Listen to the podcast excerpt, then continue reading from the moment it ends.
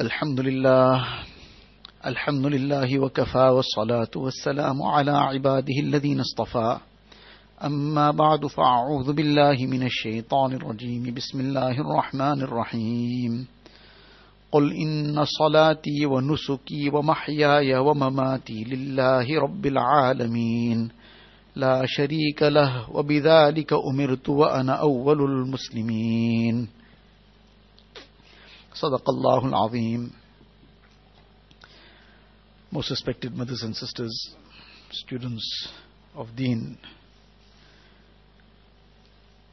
last week we had discussed some aspects about ikhlas, about sincerity. And as we mentioned last week, that this is a subject that no matter how much emphasis is placed on it, it will be less, it'll still be insufficient because this is the root of everything. The root of all the good and also the root of all the destruction. If the root is good, then the good will come out of it. If the root is corrupted, the root is spoiled, then the outcome will be likewise. So this is the entire essence of everything. And we therefore have to put a great amount of effort in constantly trying to bring this ikhlas within ourselves. Nobody can claim that they have achieved ikhlas. This is a very great thing. But as long as we keep trying, as long as we keep making this effort, then inshallah, we will start inching forward with the fazl of Allah wa ta'ala. That is the system Allah Ta'ala has placed in the world. وَالَّذِينَ جَاهَدُوا فِينَا لَنَهْدِيَنَّهُمْ سُبُولَنَا That those who will strive, who will make an effort to gain the nearness of Allah Ta'ala, to gain the qualities that Allah Ta'ala has commanded us to achieve, the ikhlas, and all the other various things, then Allah Ta'ala out of His fazl, out of His grace, out of His mercy, Allah Ta'ala will bless a person with that for which he has been striving for Allah Ta'ala alone. So in terms of this ikhlas, just to take it a little bit further today, that what is this ikhlas all about? Just to first quickly recap the example of the tree that we took last week, that the example of ikhlas is the root and the tree is what is on the outside. Our a'mal, our actions, what we say, what we do, all this is on the outside. It's like the branches, the leaves, the flowers, whatever else. And the root is hidden.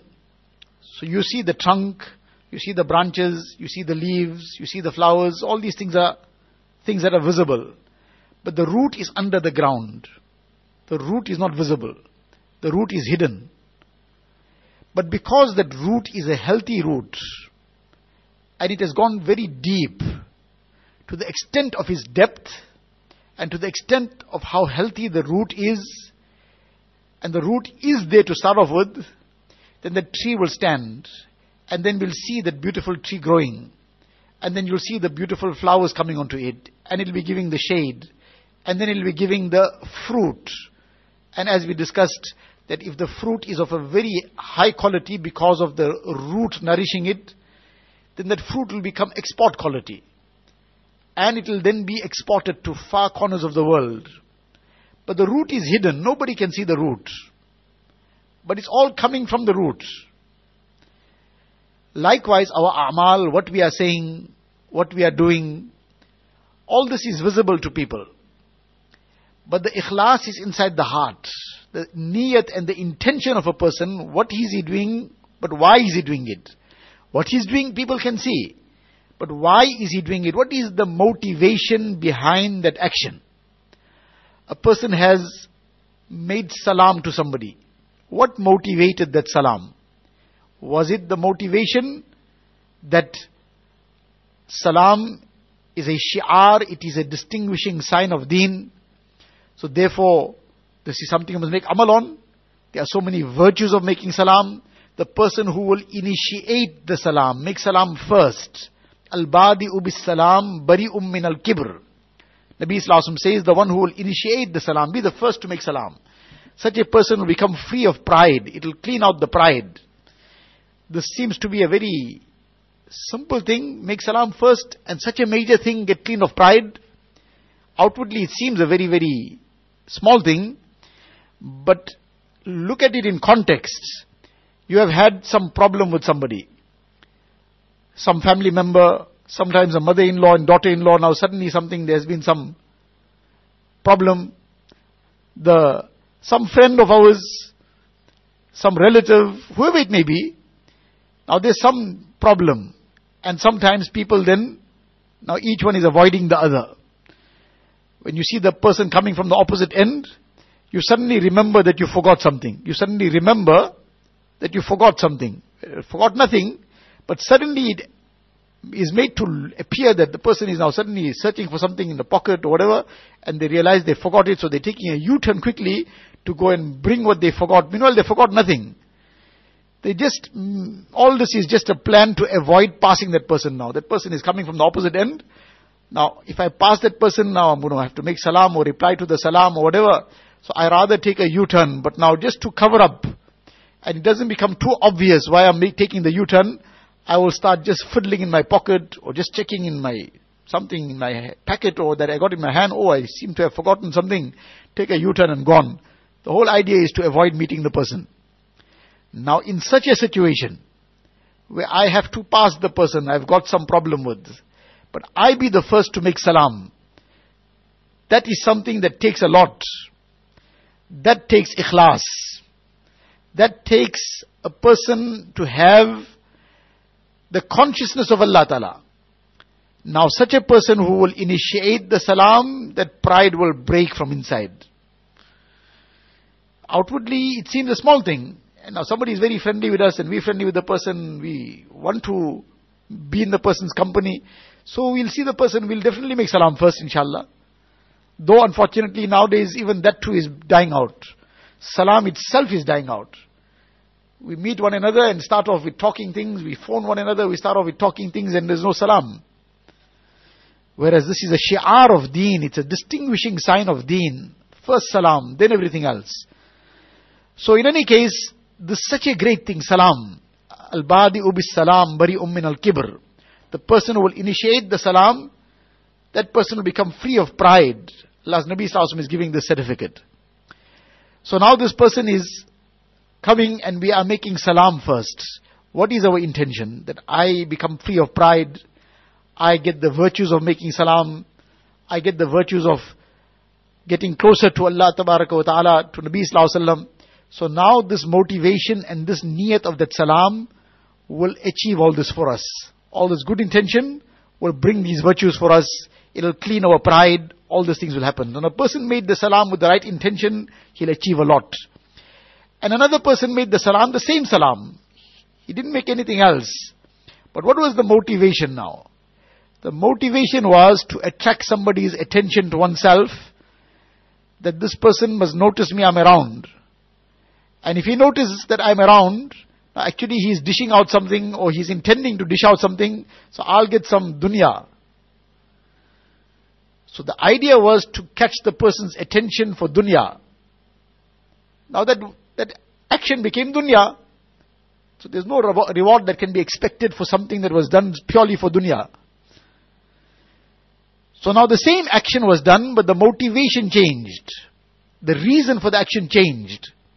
So either it became, in the first instance, something that took a person closer to Allah Ta'ala, in the second instance became dunya, and took a person away from Allah Ta'ala. A person is helping somebody.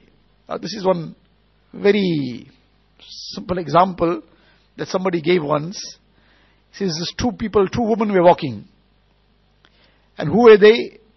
They were co-wives. both were married to the same husband. First was the one wife and then he got married to the second wife. So they both walking together. Subhanallah. Very, very unique situation.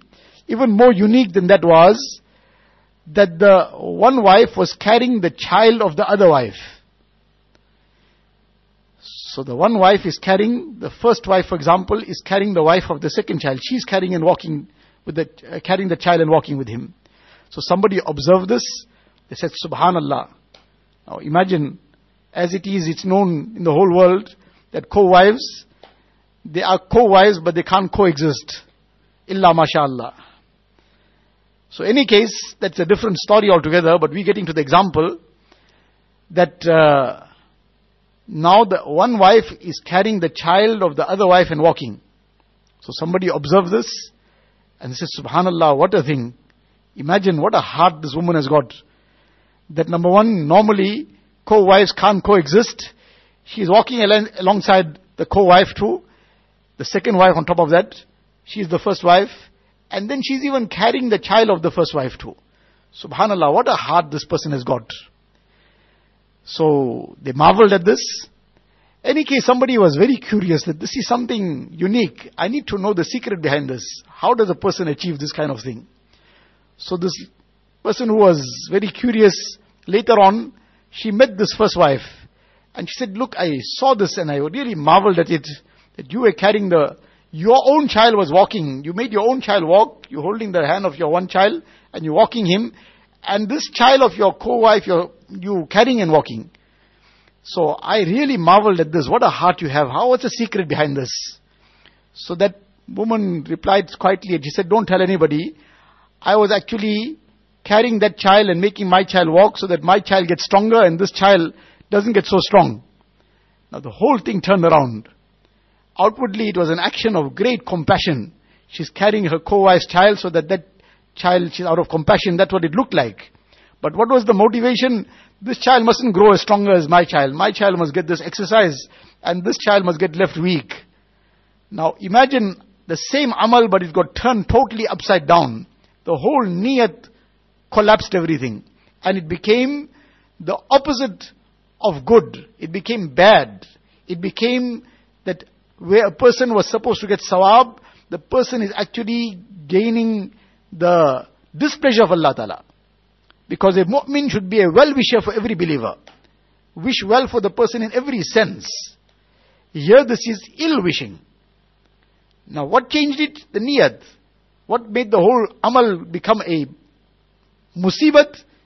The niyat. Outwardly, what a good thing. But the niyat made it such a bad thing. So this is the issue of niyat. This is the issue of ikhlas. That ikhlas requires that everything be done with the right intention. Everything being be done solely for Allah Ta'ala and for the good of people. That there isn't any ill intention involved in it. Like in the Hadith Sharif, it comes that لا يؤمن أحدكم حتى يحب لأخيه ما يحب لنفسه. That a person is not a believer until he loves for his fellow Muslim what he loves for himself. Now what is this all about? This all comes down to intention. That a person is dealing with the next person in such a way as he would like to be dealt with himself. Now for example, I wish to do something for some, uh, whatever it is, or for example, somebody else has decided to do something. They decided to open up a business. Now I'm looking at that and I am thinking, what am I thinking? I'm thinking, hey, I hope this doesn't work out for this person because if it works out, he's going to start flying high and then I won't be able to compete with him. So that entire intention has made me an ill wisher for the person, for the fellow Muslim.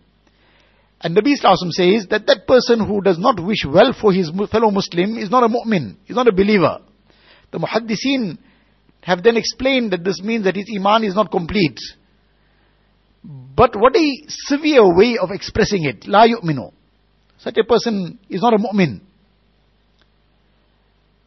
So there are so many things in our day-to-day life that this intention will keep coming up that what is our motivation in something we are saying something, we are doing something, something that relates to anybody associated with us, or in general, somebody that will affect somebody else, affect somebody's work, affect somebody's life, affect somebody's marriage, affect somebody's income maybe, whatever it will affect. Now this is, I'm going to say something, I'm going to do something, but what is the reason I'm saying this, or I'm doing that? Now this is that aspect that we have to keep checking within ourselves, aspect of intention. And as long as a person doesn't have a bad intention, this to Allah wa ta'ala rewards him for it. For example, in, in day-to-day things that is, in what we call worldly things, but a person doesn't have any ill intention in it. Like it comes in the Hadith Sharif, a person has planted a tree. Now when he planted the tree, he planted the tree so that he'll benefit. He didn't have any wrong intention. I'm planting this tree to, so that this tree will grow up, it will be such a perfect tree, so to say, that I will be able to boast about it in front of everybody else. Obviously boasting, that's haram. That has destroyed this whole thing. But he didn't have any wrong intention. He just built, planted it, I'll benefit from it. I will see the roses maybe. It was a fruit tree, I'll eat the fruit. He put some rose tree. I'll see the roses and I'll feel happy. I'll get the fragrance of the rose. So there's, it's a personal benefit, but there's nothing wrong in that benefit. Now the tree grew. But before he got to the tree, before he got to the fruit, the monkeys came and they enjoyed themselves. Somebody else came and just broke something. This person will still get the reward of having fed that fruit. Whereas he didn't even make that intention. But this is the grace and mercy of Allah Ta'ala that he didn't have any wrong intention. He didn't have a corrupted intention. He didn't have an intention of harming somebody or to boast in front of somebody. So that intention which was free from all corruption, that intention also is bringing him sawab, though he didn't get to the fruit, he didn't eat it, nothing. But he's getting sawab for it. So, the main thing is that we don't have any corrupted intention. Now many a times people, unfortunately, everybody in this time that we are living in, everybody is bored. What do I do with my time? This is everybody's story. What do I do with my time? I'm bored. So now because they're bored, now they want to go overboard. Now they want to go and roam around the bazaars and the malls and the halls and all places where all kinds of intermingling is taking place and whatever else other things that are far away from deen are happening. But now we are bored.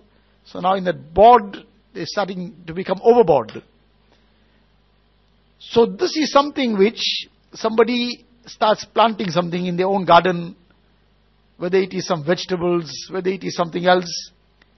Now on the one hand, they so-called time that they don't know what to do with it, they're getting some leisure out of this.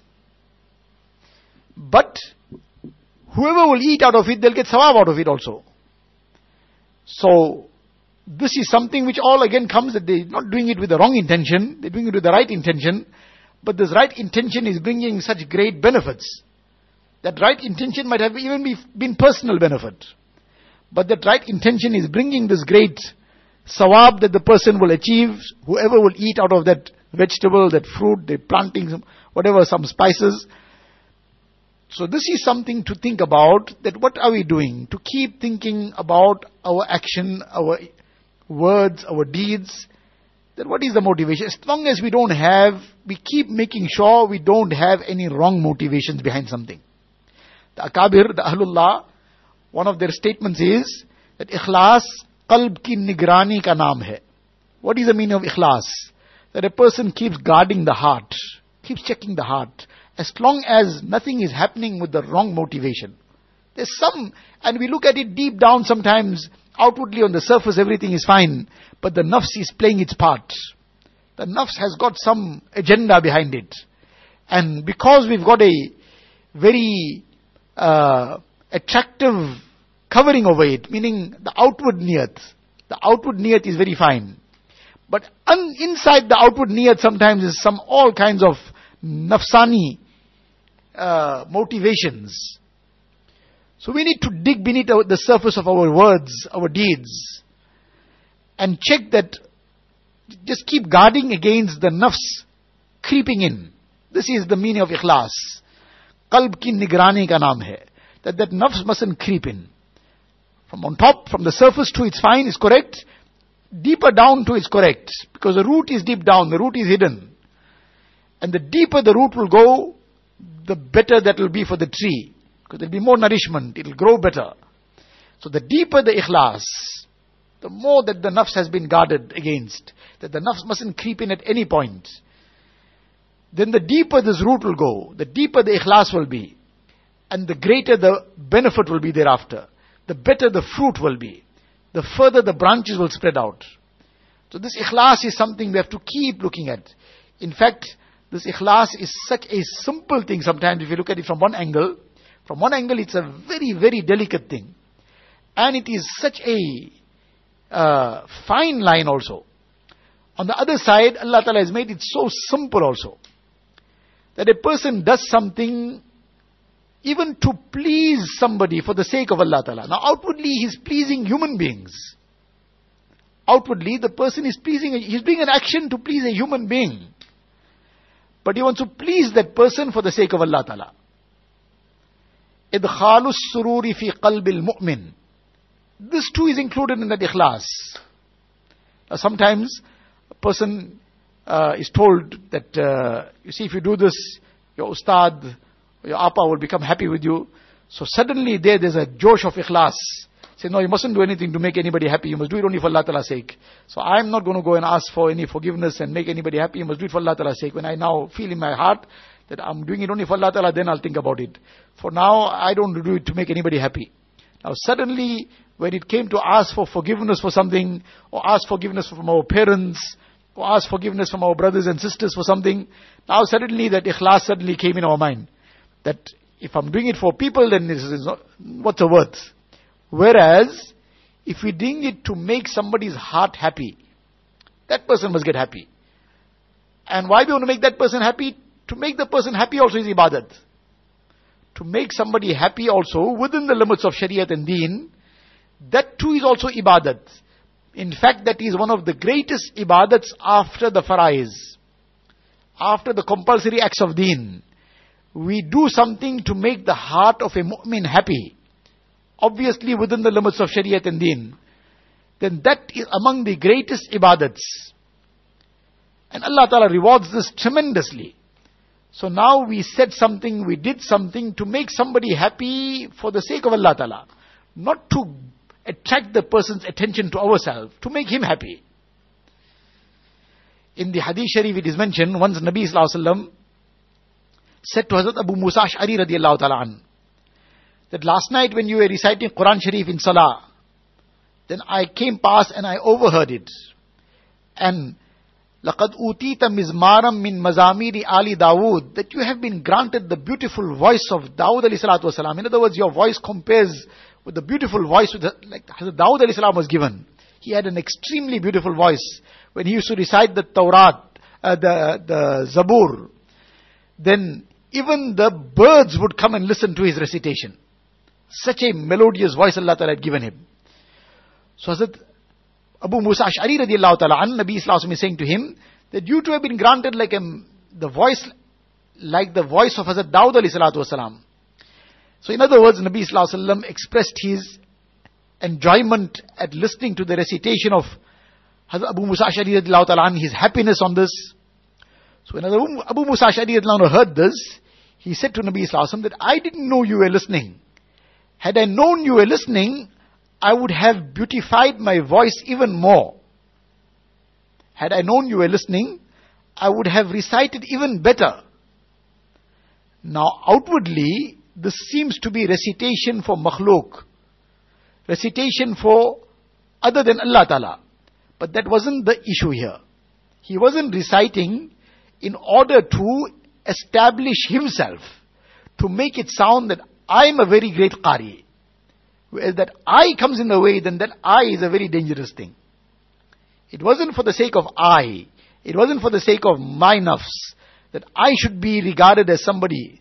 That I should be praised. that I should be regarded as a very great alim or a very great qari or a very great muallim or a very intelligent student or somebody who has some excellent qualities in this and that and the other, I should be respected and I should be given acknowledgement. No eye specialist. Eye is forgotten in the whole scene. The issue was simply Allah's Nabi Wasallam, subhanallah, he gets happy. What a great thing. To make his heart happy. Allah Ta'ala will be happy. So he expressed this, that had I known, O Nabi of Allah, sallallahu that you were listening, I would have recited even better. Why? Because you will get happier. Not because I will become something. You'll become happier. That subhanallah, what a wonderful way the Quran and the Kalam of Allah Ta'ala is being recited. So like that, a person does something to please their seniors. It not to attract attention towards oneself, but to make the heart of the next person happy. To please their parents. The wife is doing something to please the husband. The husband is doing something to please the wife. These things are extremely great things. This too is part of ikhlas. This is not against ikhlas. Our principal Hazrat Mufti Sahib Damat Barakatuhum mentioned an incident which had been told to him directly by somebody which pertained to the family. And he narrated this incident that there was one lady who has passed away some years back here in Durban. And many years ago's incident this was, maybe some 35, 40 years ago. And one day late at night, it was past midnight, it was a cold winter's night, past midnight.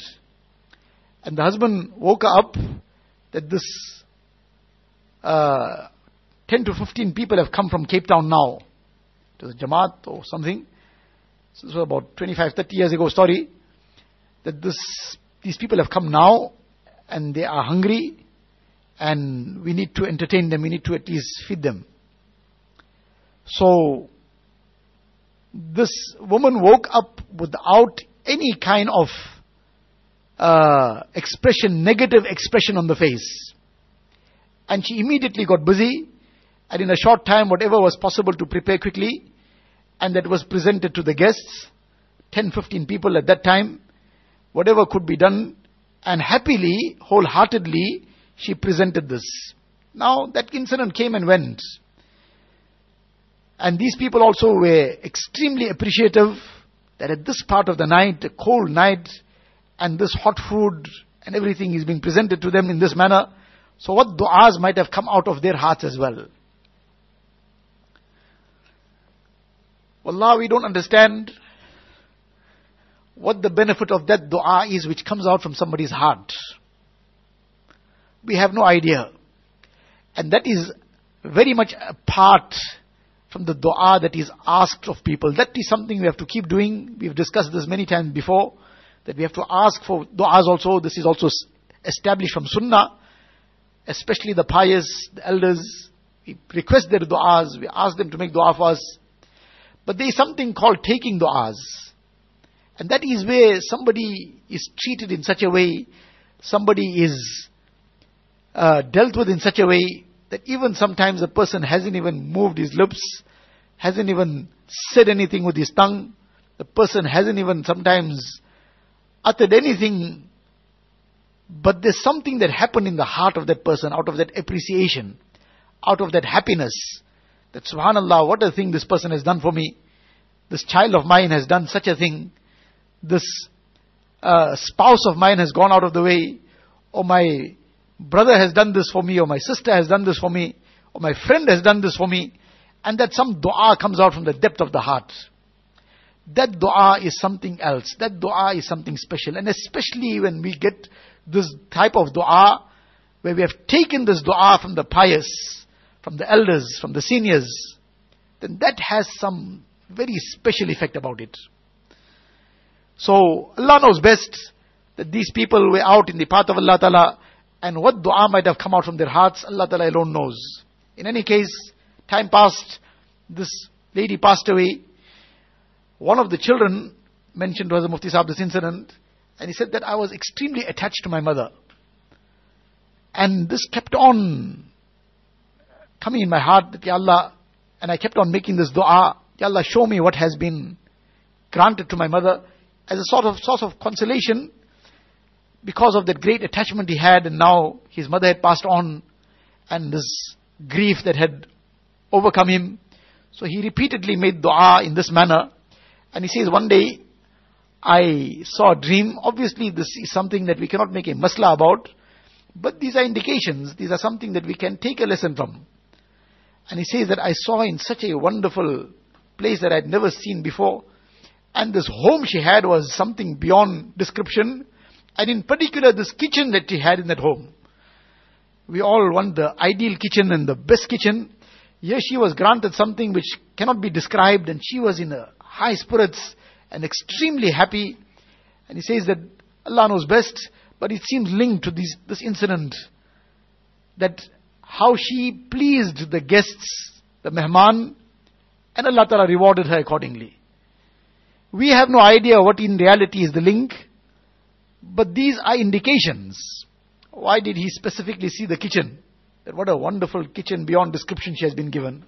Allah Ta'ala alone knows, but these things seem, there's links that appear there, and this is the lesson, that this ikhlas, that at that time, a very difficult thing for anybody to wake up at that time of the night, person is tired, then a cold night on top of that, and then to work, to do something at that time, to start cooking, which is not an easy thing.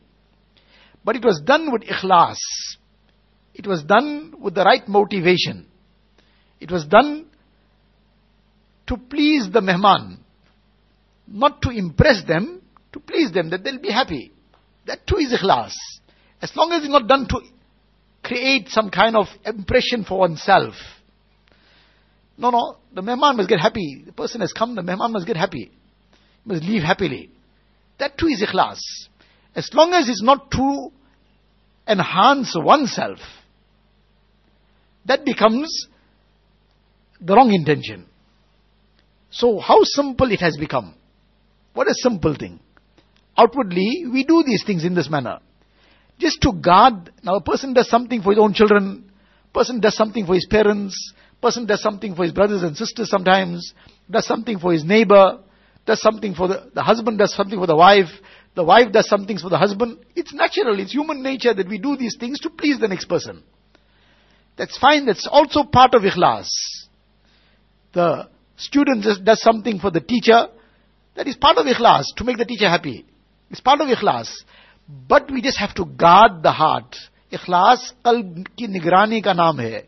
That we guard the heart that the wrong intention mustn't creep in. Mustn't be to enhance myself, to make an impression for myself, or to gain some dunya out of this. That mustn't become the intention. So how simple it is, and how easy Allah Ta'ala has made this ikhlas, yet at the same time, it's a very fine line. It's something that we have to be very careful also about. And especially when it comes to aspects, the amal of deen, then this is something very, very delicate. That this must not be in any way done for makhluk. Otherwise, then that whole amal, that whole salah, that tilawat, that fasting, that hajj, that umrah, that charity, all this will get destroyed. Rather, it will become a means of musibat for the person. The mashayikh state that there are various things that a person that will make it easy to acquire this ikhlas for a person. The greatest thing when this is achieved, this first aspect, when this is achieved, then ikhlas will become very, very simple and the wasawis and the straight thoughts against ikhlas, the straight thoughts of riya and all the other aspects of pride, etc., this too will be minimized tremendously. And to the extent the person progresses in this one first aspect, to that extent all the waswasas of riya and all the other things will be even more reduced. What is this first aspect? This is the aspect of the azmat of Allah Ta'ala. And simultaneously understanding the reality of makhluk, the greatness of Khaliq, and keeping in front the reality of makhluk.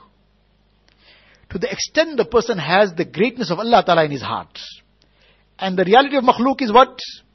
Ya ayyuhan nasu antumul fuqara'u ilallah. Allah Ta'ala addresses all of mankind. That antumul fuqara, all of you are fuqara, completely in need. Now a person keeps in mind this reality that the rest of the makhluk is also just as needy like I am. Totally in need of Allah Ta'ala. Every one of the makhluk, they are not in a position to be able to do anything of their own accord for me. So what am I going to achieve out of trying to impress them? And what, and accordingly, when a person has the azmat of Allah Ta'ala in his heart, and to the extent the azmat of Allah Ta'ala has developed in his heart, then he understands that Allah Ta'ala's happiness is everything, and there is nothing to be achieved out of trying to get the praises of people. People must praise me, people must look up at me. What is going to be achieved out of that? Allah Ta'ala must be happy with me. To the extent that He will develop the azmat of Allah Ta'ala. And this comes from pondering over the greatness of Allah Ta'ala. By pondering over the creation of Allah Ta'ala, subhanallah, Allah Ta'ala has created everything. The skies, the earth, the oceans, the trees, the flowers, the animals, the human beings. Allah Ta'ala's makhluk. And Allah Ta'ala has power over everything. In one moment, one uh, hurricane comes, what happens? In places overseas at the moment, people are without uh, some of their homes have been totally destroyed and what else ha- has happened in a few moments one little moment allah ta'ala shakes the earth and there's a earthquake a severe earthquake hundreds of thousands of people sometimes are gone in that so what is the qudrat of allah ta'ala subhanallah this azmat of allah ta'ala then must come in the heart everything therefore has to be done for this one great for the greatness, Allah Ta'ala is the greatest, and for Him alone everything should be done. So to that extent, the person now won't be looking for the praises of people. And the praises of people is a very superficial thing. We shouldn't get carried away with it. People praise us one moment, and then something just goes wrong. That same person who was talking all the long, long praises suddenly says, There's nobody like this, nobody worse than this person. So we shouldn't get carried away with those praises. Doesn't mean anything. And we should avoid praising people too much also. Both things should be side by side. We shouldn't get carried away with people's praises. And this too is not a good thing that we keep praising people, especially on a, praising a person on the face. This is not a good thing at all. In the hadith it comes that a person who is praised on the face, فَقَدْ زُبِحَ بِغَيْرِ سِكِّينَ It is like slaughtering the person without a knife. In other words, we're putting the person in a major musibat. We might even create pride in the person's heart. Now we became the means of that pride. One is that somebody has really annihilated his nafs. That's a different thing. The other thing is for the sake of encouragement. Now and then somebody is encouraged by some words of encouragement, praise also in a little bit. Once in a while, that's something in place. The parents will praise the child sometimes. The teacher will praise the student sometimes. Once in a while, there's something that's needed to encourage the person, then that will be done for the sake of encouragement. But where this becomes a kind of habit of ours, then that is not a correct thing. That is not a good thing. We should be very careful about that. So, we can sometimes become the means of putting somebody else into fitna. So that is something that needs to be done within limits, where there's a need for it. And with the right motivation and intention also. Otherwise, that too can become a problem for us, for others also. So, when a person has the azmat of Allah Ta'ala in the heart, then that azmat of Allah Ta'ala will automatically negate the, uh, will, will remove the gaze from the makhluk, from the creation of Allah Ta'ala. And now the person won't be looking around for praises. Then the person will be happy and content. Somebody acknowledges, doesn't acknowledge, what, what does it matter? Allah Ta'ala knows, Allah Ta'ala is watching. So this is the first thing. That we try to inculcate and improve, strengthen the azmat of Allah Ta'ala in our hearts. And to the extent that happens, to that extent ikhlas will come. And to that extent the wasawis and the stray thoughts of riyah and all these things will disappear. If a person hasn't yet achieved this, the person has not yet managed to gain that level of azmat of Allah Ta'ala in the heart, Then a lower thing is that a person keeps reminding oneself that Allah Ta'ala knows what is in my heart. Allah Ta'ala is watching. Allah Ta'ala is aware. The highest thing is the azmat of Allah Ta'ala. This is now one degree under that, that a person keeps reminding oneself. When the azmat has grown, then that automatically is all the time in the mind. But now the azmat is not there, so this will require to remember, to bring to mind. Allah Ta'ala knows what is in my heart. And when Allah Ta'ala knows what is in my heart, now I'm going to try to please somebody else for the sake of enhancing my position. Then I am dropping my position in the sight of Allah Ta'ala. I'm trying to Im- just impress people, then I am making Allah Ta'ala displeased. Is this something worthwhile? I'm going to try to impress people who are themselves tomorrow going to be gone. And I'm going to have to face Allah Ta'ala who is the ever living. So, is that anything that is sensible? So to bring this to mind repeatedly, Allah Ta'ala is watching, Allah Ta'ala is aware of everything. And the least level of this is that if that too has not yet been achieved, then a person simply has mercy on himself. A person simply has mercy on himself. That why do I want to destroy my amal? I'm taking all the effort, I'm taking all the pain to do something. Let me have mercy on myself and do it correctly, do it with the right intention. Because I want to try and impress somebody so that they may think good of me. They will think good of me that is in their heart. I got no control of the heart of the person. I can only do something to try and impress the person. But I got no control over that person's heart to turn it in a certain direction. When I will do something to impress people so that they think good of me, Allah Ta'ala will turn their hearts against me. What I achieved? Achieved nothing. Dunya is gone also, akhirat is gone also. Let me rather just do what I'm doing for the sake of Allah Ta'ala and have mercy on myself. Why destroy my amal? Why waste it? Why do it for somebody else and waste it? As it is, I can't even get the dunya with that. They outwardly might seem to be impressed, but Allah Ta'ala will turn their hearts and look at the show off. And look at this person, man. It doesn't seem something right here. Person doesn't seem to be doing it correctly with the right intention. That will come in the heart. Allah Ta'ala will put it in the heart. So we lost dunya, we lost akhirat also. So what is the use? So this least but is that before any amal, just bring this to mind. Let me be uh, fair to myself. And let me have mercy on myself. Why I'm doing all this, I'm taking the effort, I'm giving this charity, or I'm doing this work, or I'm doing this, making this tilawat, making this namaz. Why destroy it now? Why destroy my own effort? This is the least level. Obviously, the highest level, the wasawis will be very little, totally minimized. The lower level, the wasawis will come accordingly too. And the third level, the wasawis will be accordingly. But this too is the minimum that a person has mercy on himself and he avoids doing something that will destroy, with such intentions that will destroy his amal. So, may Allah wa ta'ala grant me also this great wealth of ikhlas, grant it to all of us. Allah ta'ala make us do everything solely for His pleasure and save us from doing anything with any wrong intention, with any ill intention. Enable us to keep guarding this heart of ours, that in any action of ours, the nafs must not creep in, in any degree. Deep down in the, under the surface also, the nafs must not creep in in any way. Whatever we do, we can camouflage it, but we can't hide it from Allah wa ta'ala. We can camouflage it with some good niyat on the top, but what is inside, Allah ta'ala is aware. That root is under the ground, Allah Ta'ala is aware. So we keep reminding ourselves of this. Allah Ta'ala is aware, Allah is watching. And why should I destroy my amal? In this way, we will get the benefit of it in this world also, and the real benefit in the hereafter. May Allah tabarak wa ta'ala grant us his ikhlas. Wa akhiru da'wana alhamdulillahi rabbil alameen. Allahumma laka alhamdu kulluhu wa laka shukru kulluhu. اللهم لا نحصي ثناء عليك أنت كما أثنيت على نفسك جزى الله عنا نبينا محمدا صلى الله عليه وسلم بما هو أهله اللهم إنا نسألك من خير ما سألك منه نبيك وحبيبك سيدنا محمد صلى الله عليه وسلم ونعوذ بك من شر ما استعاذك منه نبيك وحبيبك سيدنا محمد صلى الله عليه وسلم. أنت المستعان وعليك البلاغ ولا حول ولا قوة إلا بالله العلي العظيم.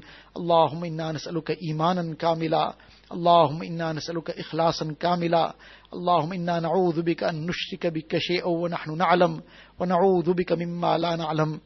Ilahul Alameen, Ya Allah, Ya Allah, grant us this wealth of ikhlas, Ya Allah. Ya Allah, make us your, Ya Allah, mukhlis servants, Ya Allah. Everything that we do, Ya Allah, let it be solely for your pleasure, Ya Allah. Ilahul Alameen, Ya Allah. Enable us to, Ya Allah, save ourselves from doing anything with any nafs, any interference of the nafs in it, Ya Allah. Ilahul Alameen, Ya Allah, you protect our hearts, Ya Allah.